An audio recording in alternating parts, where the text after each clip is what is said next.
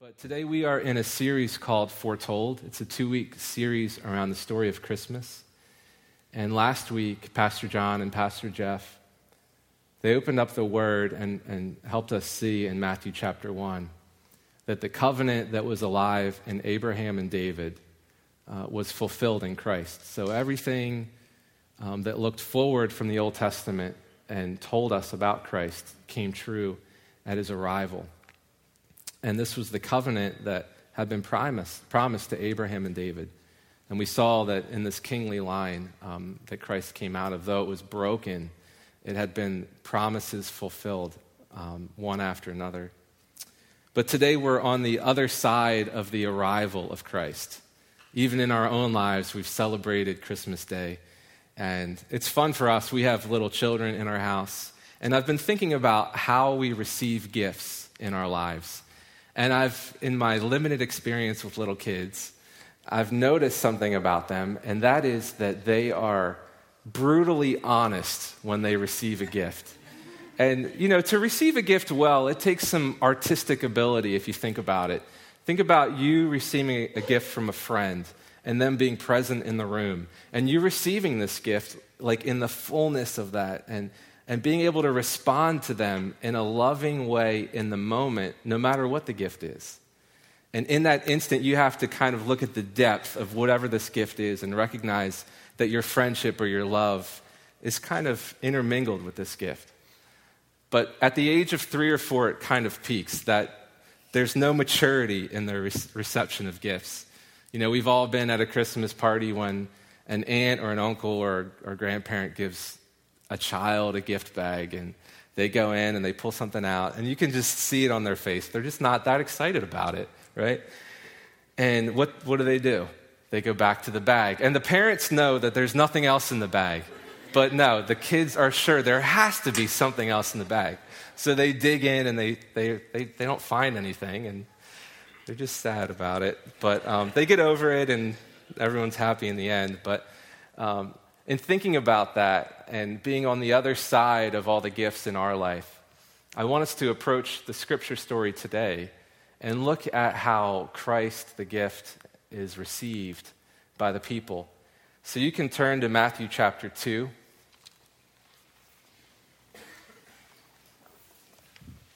We're in Matthew chapter 2. The Christmas story is essentially in the Gospel of Luke and the Gospel of Matthew. And they each tell it a little bit different way. Matthew's telling of the, the Christmas story is, is very succinct. It's to the point, straightforward. Um, and we'll, we'll cover most of it today, actually. Christmas Eve, we looked at the arrival, the, the birth of Christ. Um, but today we will look at the visit of the wise men. So we're in Matthew chapter 2, beginning in verse 1. Now, after Jesus was born in Bethlehem of Judea in the days of Herod the king, behold, wise men from the east came to Jerusalem, saying, Where is he who has been born king of the Jews?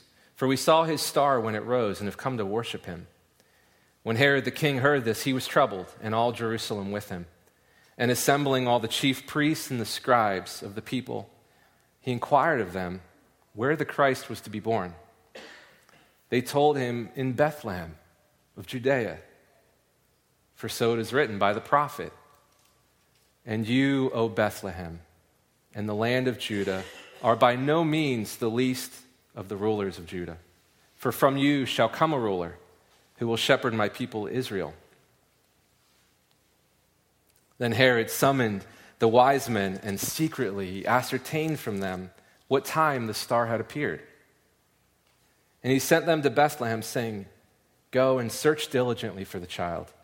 And when you have found him, bring me word, that I too may come and worship him. After listening to the king, they went on their way, and behold, the star that they had seen when it rose went before them until it came to rest over the place where the child was. When they saw the star, they rejoiced exceedingly with great joy. And going into the house, they saw the child with Mary, his mother. And they fell down and worshiped him. Then, opening their treasures, they offered him gifts gold and frankincense and myrrh. And being warned in a dream not to return to Herod, they departed to their own country by another way. Jesus may have actually been a little bit older at this point, as old as two years old. And Matthew helps us date this whole occurrence historically because he says, in the days of Herod. And he's talking about Herod the Great, who reigned for about 40 years in the area of Judea. He was under the authority of Caesar, but Herod the Great was a king in, in this land. He was the king of Jerusalem, the king of Judea.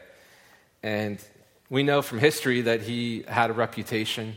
He was a suspicious king. He was always feeling threatened. Even the way that he came into leadership, he kind of worked his way in. And then once he achieved that, he really wanted to protect it.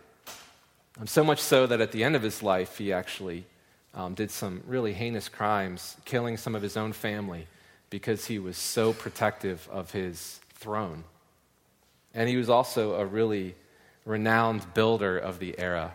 He helped rebuild the temple and build some other things in the area. So he, he was an interesting king, and it's, he's one of the key characters in this story. And it's the wise men from the east that come to him. And in every good nativity set, right, we have the wise men present. Now, I just told you they may not have actually been present at the nativity, um, but they are part of the Christmas story. And, you know, every good family has to have a really nice nativity set. You know, we have one here for the church, and we actually have a few really beautiful ones at home. But we have this other one that's, I think, just kind of fun. So I want to bring it out to you and show you the kings in this nativity set. So this is, um, this is King Schroeder.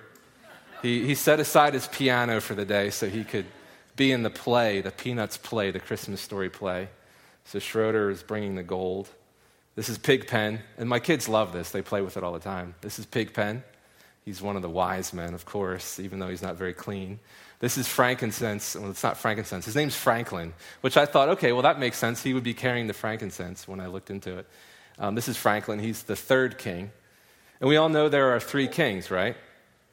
And um, at least according to the nativity sets that we have in our homes. But in reality, we don't know that there were three kings. I mean, there was probably an entourage that was coming. Traditionally, there are three because of the three gifts that, that, that are given to Christ. Um, but we don't know that much about the wise men. Even the phrase is, is interesting. It says, Wise men from the east came. The, the phrase is literally, Wise men from the rising. And that's all we have. And after they disappear at the end of this story, they never show up again in all of Scripture.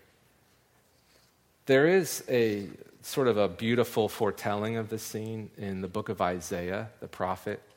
He foresees a glimpse into this. I want to read it for you. It's really beautiful. Isaiah chapter 60, verse 1. Arise, shine, for your light has come, and the glory of the Lord has risen upon you. And nations shall come to your light, and kings to the brightness of your rising.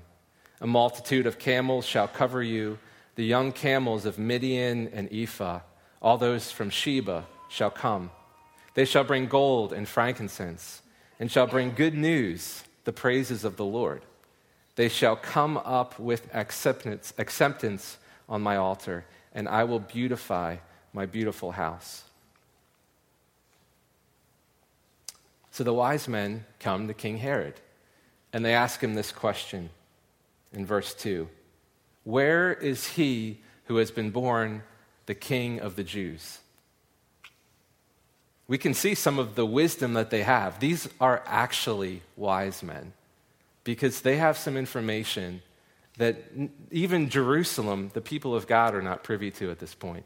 They, knew, they know a new king has been born and that he's arrived, but they don't know um, his name or his family or exactly where he is.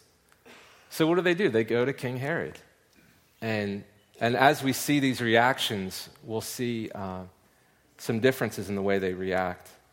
Because we see King Herod responds in verse 3. It says, When Herod the king heard this, he was troubled, and all Jerusalem with him.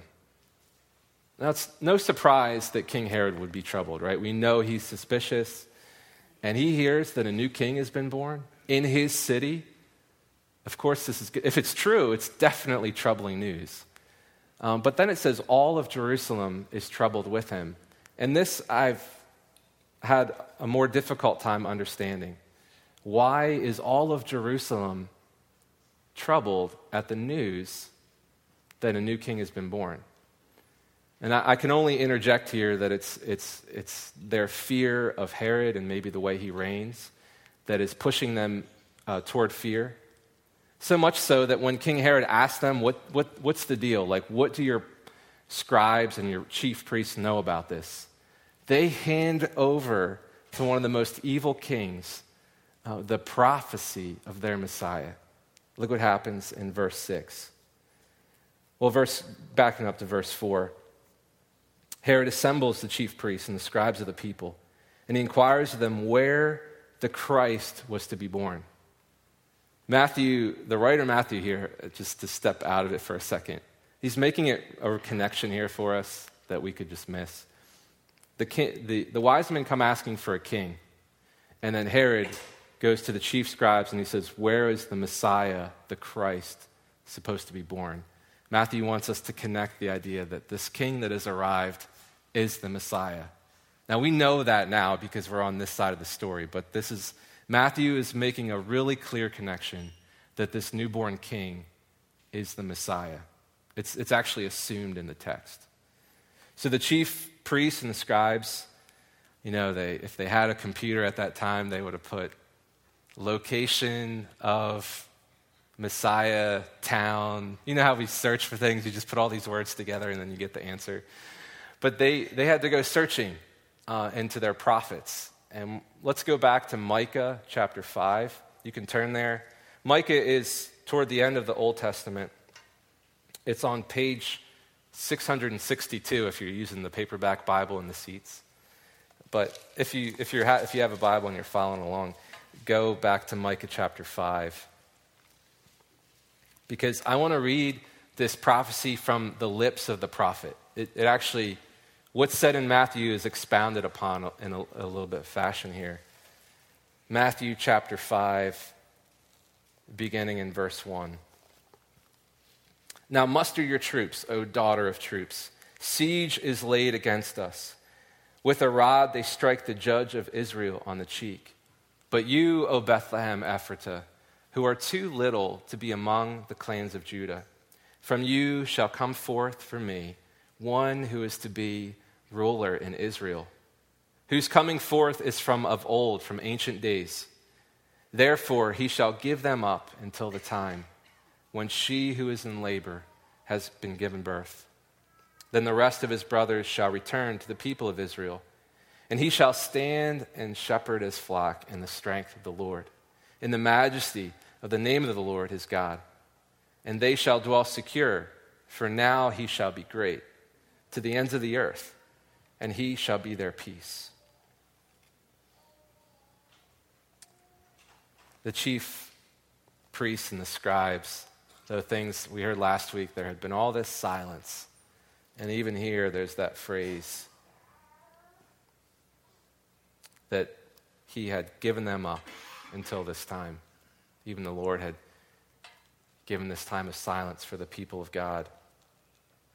But yet she who is in labor has given birth, and a ruler and a shepherd comes out of you, O little Bethlehem. Right at the beginning, there's a play on words Muster your troops, Israel.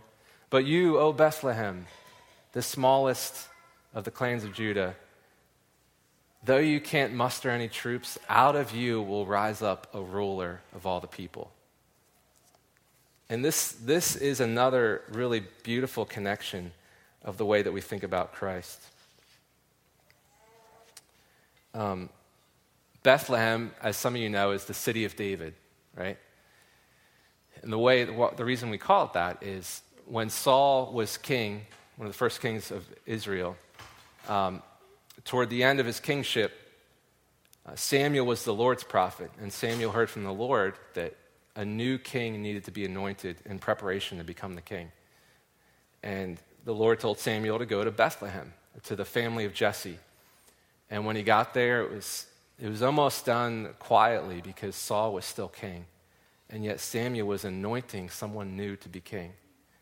And he asked Jesse to pass before him all his sons. So one by one, Jesse's sons, from oldest to youngest, go before Samuel. And Samuel was told that he would know for sure from the Lord who was to be anointed. And one by one, they came from the oldest. It even says that the first son was completely fit to be the king. And yet, Samuel passed over him. Until the seventh son, and, and Samuel was like, No, it's not him. And he said to Jesse, Is that it? You know, and Jesse is like, Well, I do have another son. He's out tending the sheep. Like, seriously, this is what the text says. He's out tending the flock. And Samuel says, I'm not going to sit down until we bring him here. And lo and behold, David shows up, and they anoint David to be the future king of Israel. So Bethlehem holds this really beautiful place in the history of Israel. And out of this small, insignificant place, um, a ruler, a shepherd, the Messiah is foretold. When the, when the chief priests and scribes go back looking for where is the Messiah coming from, this is the text they go to. And they tell King Herod, yeah, he's coming from Bethlehem. And we know what happens next. Um, Herod says, Well, to the wise men, when you go find him, I want to worship him also. And we know that he's lying because later on he tries to kill the Christ by killing the young children in Bethlehem. But in the search for the Messiah king, um, Micah was able to lead to the town, but not the family.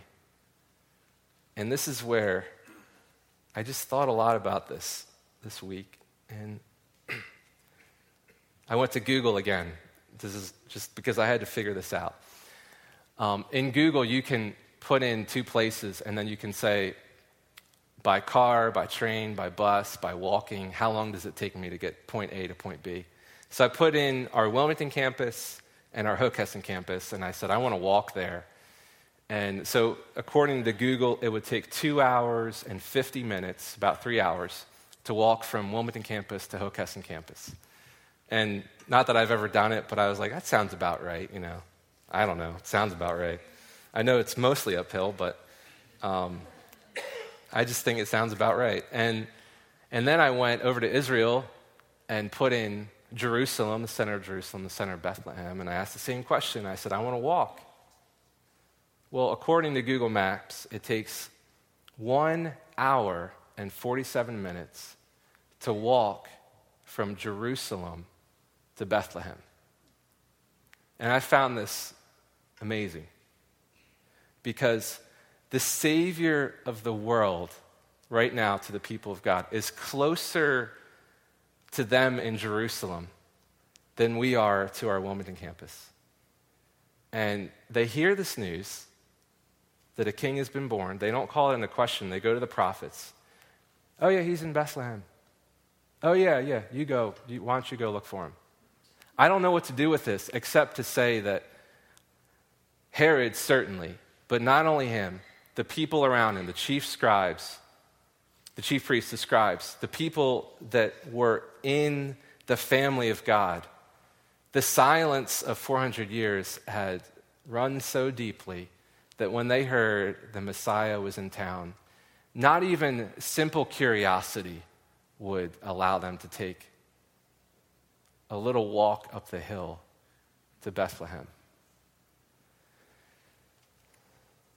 This was not good news to them.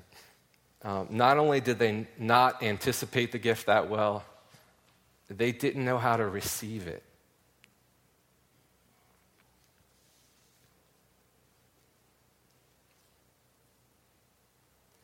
The wise men's reaction is different. Um, let's see what happens next. Go back to Matthew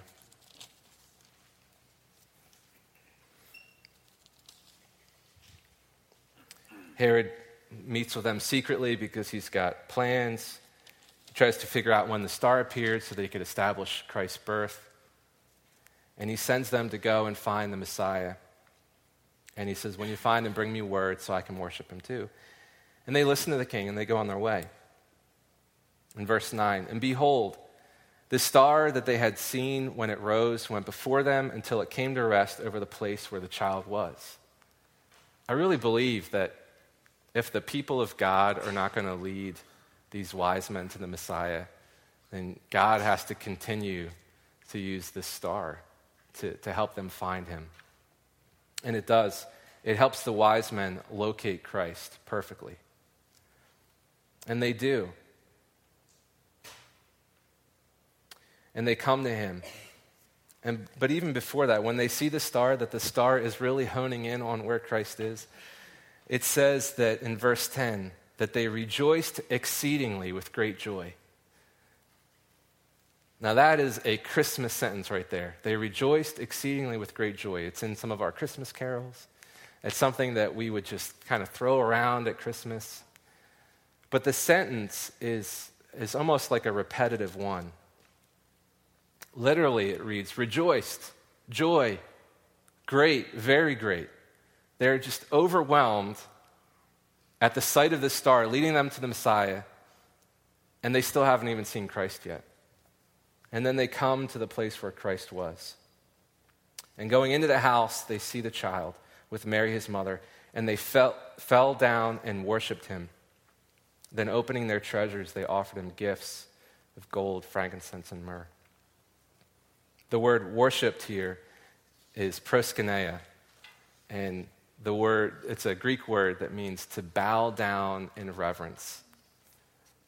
And that's what they did. These wise men you know, I've been thinking about them. What they did not know very much, but they certainly had this wisdom, and their worship was acceptable to God. And and then they disappear. And I, I thought, well, do they know the fullness of Christ, who Christ is, his his death, his resurrection? I mean, it's just so strange how these Gentiles show up around the Jewish people of God and they're the ones that are worshiping. In John chapter 4, Jesus used the same word, proskuneo, for worship in this sentence. He says, But the hour is coming and is now here when the true worshipers will worship the Father in spirit and truth, for the Father is seeking such people to worship him. This is a great picture of what worship is. Worship is seeing the baby Jesus recognizing his kingship, even as a child, and bowing down in worship. Even the child Jesus is not our equal, he's a king. And to fully understand the message of Christ, we have to see Christ as king, as the child. Because it reminds us that when we meet Jesus, we never meet him on equality. When you meet Christ, you do not meet him as a friend. Jesus didn't call his disciples friends until near the end, right before his death. He said, I call you friends now because you know my Father's business, and we're servants together. But to, to first see Christ is to recognize him as a child that's a king who both rules and shepherds. It's like the perfect description of Christ the ruler, the shepherd of our life. And lastly, we see these gifts. I mean, how can a Christmassy sermon about the wise men not end on the gifts that they present the Christ child? So I have to spend a few minutes on this. Um, and so let's talk about them for a second. Gold, we know about gold, right? Some of you, I know, have gold tucked away in your house because of the market that we're in or whatever. Gold still, to this day, is the gift that you present to a king. If you were going to see a king, you would probably try to take him some gold and present that to him. If you, had, if you would offer him anything, that's what you would try to offer. So this gift is appropriate. Uh, frankincense and myrrh, Christmassy, but we're not sure, right? Like if we all had a Christmas themed spelling test and frankincense and myrrh were on them, probably wouldn't do so well. the two R's and myrrhs, I'm sure, would throw some of us off. In fact, I was typing frankincense into my phone and it auto corrected to fork ensemble. now I thought, that's just funny, you know. But frankincense is uh, a scent, it's incense. And myrrh was, was a spice or a natural product that was added to oil to make anointing oil. And both frankincense and myrrh are all throughout the Bible. They each appear 20 times or so. Even at, in Revelation, they show up. But they were uh, the, some of the materials that were used to approach the holiness of God. I'll read briefly in Exodus chapter 30. If you want to turn there, you can. Back toward the beginning of the Bible. Moses was given specific directions on how the people of God should worship him. And this was really some intense information on how to approach a holy God. So in Exodus 30, Moses was receiving specific directions about the altar of incense and the, and the role that it would play, and the, the role that the anointing oil played. But listen to this in Exodus chapter 30, verse 22, and I'll, I'll just read a few verses. The Lord said to Moses, Take the finest spices of liquid myrrh, 500 shekels, and of sweet smelling cinnamon, half as much, that is 250 and 250 of aromatic cane, and 500 of cassia, according to the shekel of the sanctuary, and a hin of olive oil. And you shall make of these a sacred anointing blend, oil blend, as by the perfumer. It shall be a holy anointing oil. With it you shall anoint the tent of meeting and the ark of the testimony, and the table and all its utensils, and the lampstand and its utensils, and the altar of incense and the altar of burnt offering with all its utensils, and the basin and its stand. You shall consecrate them, that they may be most holy. Whatever touches them will become holy.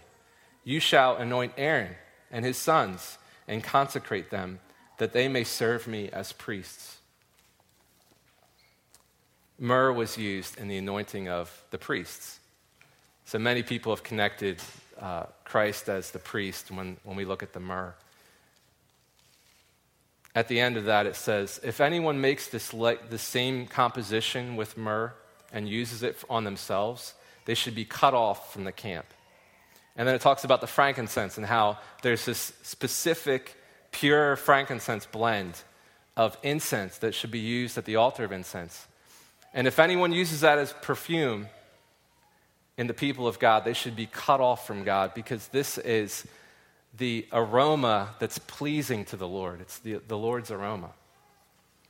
So, as we think about the wise men, all we can say is that their worship was acceptable to the Lord. What they offered the Lord was acceptable. And how they knew that with the information they knew, I have no idea, except wisdom is one of the things that the Bible encourages us to pray for. And as we step back and think about the way this gift was received and the artistry that the wise men had versus Herod and the people of God at the time. The wise men were far off Gentiles with little information. Uh, they came on a long journey. They didn't give up at the end. And they humbly worshiped and bowed down. The people of God were less than two miles away from the Messiah he had shown up according to prophecy, and they missed it. And I think it all comes down to are we able to see Christ as king in our life? And to see Christ as king means that we submit to his rule and his shepherding in our hearts. We know from Scripture that when, when Christ comes into us, the old is gone, the new is here. And we are new creations in Christ. Christ is our hope of glory. He, he actually lives and breathes in our lives and, and guides us. But are you, as a believer, are you submitting to the kingship of Christ at the center of your life? Jesus from birth is king. And I thought we could end today simple, humble worship. This is the response to a king, is to worship him. So I want to encourage you in your life just to worship the Lord um, fully, whatever that means for you, and figure it out and come to Christ. Uh, He is king at his birth. And please bow your heads and pray with me. I'm going to invite the worship team just to lead us in worship, and I'll pray over us now.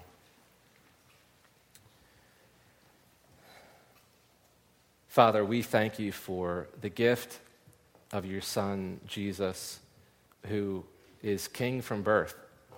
Lord, the kingship of Jesus predates his birth. Lord, but we know at his birth, um, the fullness of his identity as a king was there. Lord, and thank you for the wise men. Thank you that these men who we know little about, they understood that a new king had been born. Lord, thank you for revealing this information to them mysteriously, and thank you for opening up your word to them and, and leading them to Bethlehem to find you and worship you. Lord, and I pray that we would be like that, that we would not be afraid to worship you, Lord, as King in our lives. Lord, and as we just think about today and the new year, Lord, I pray that you would uh, really guide us by your Spirit.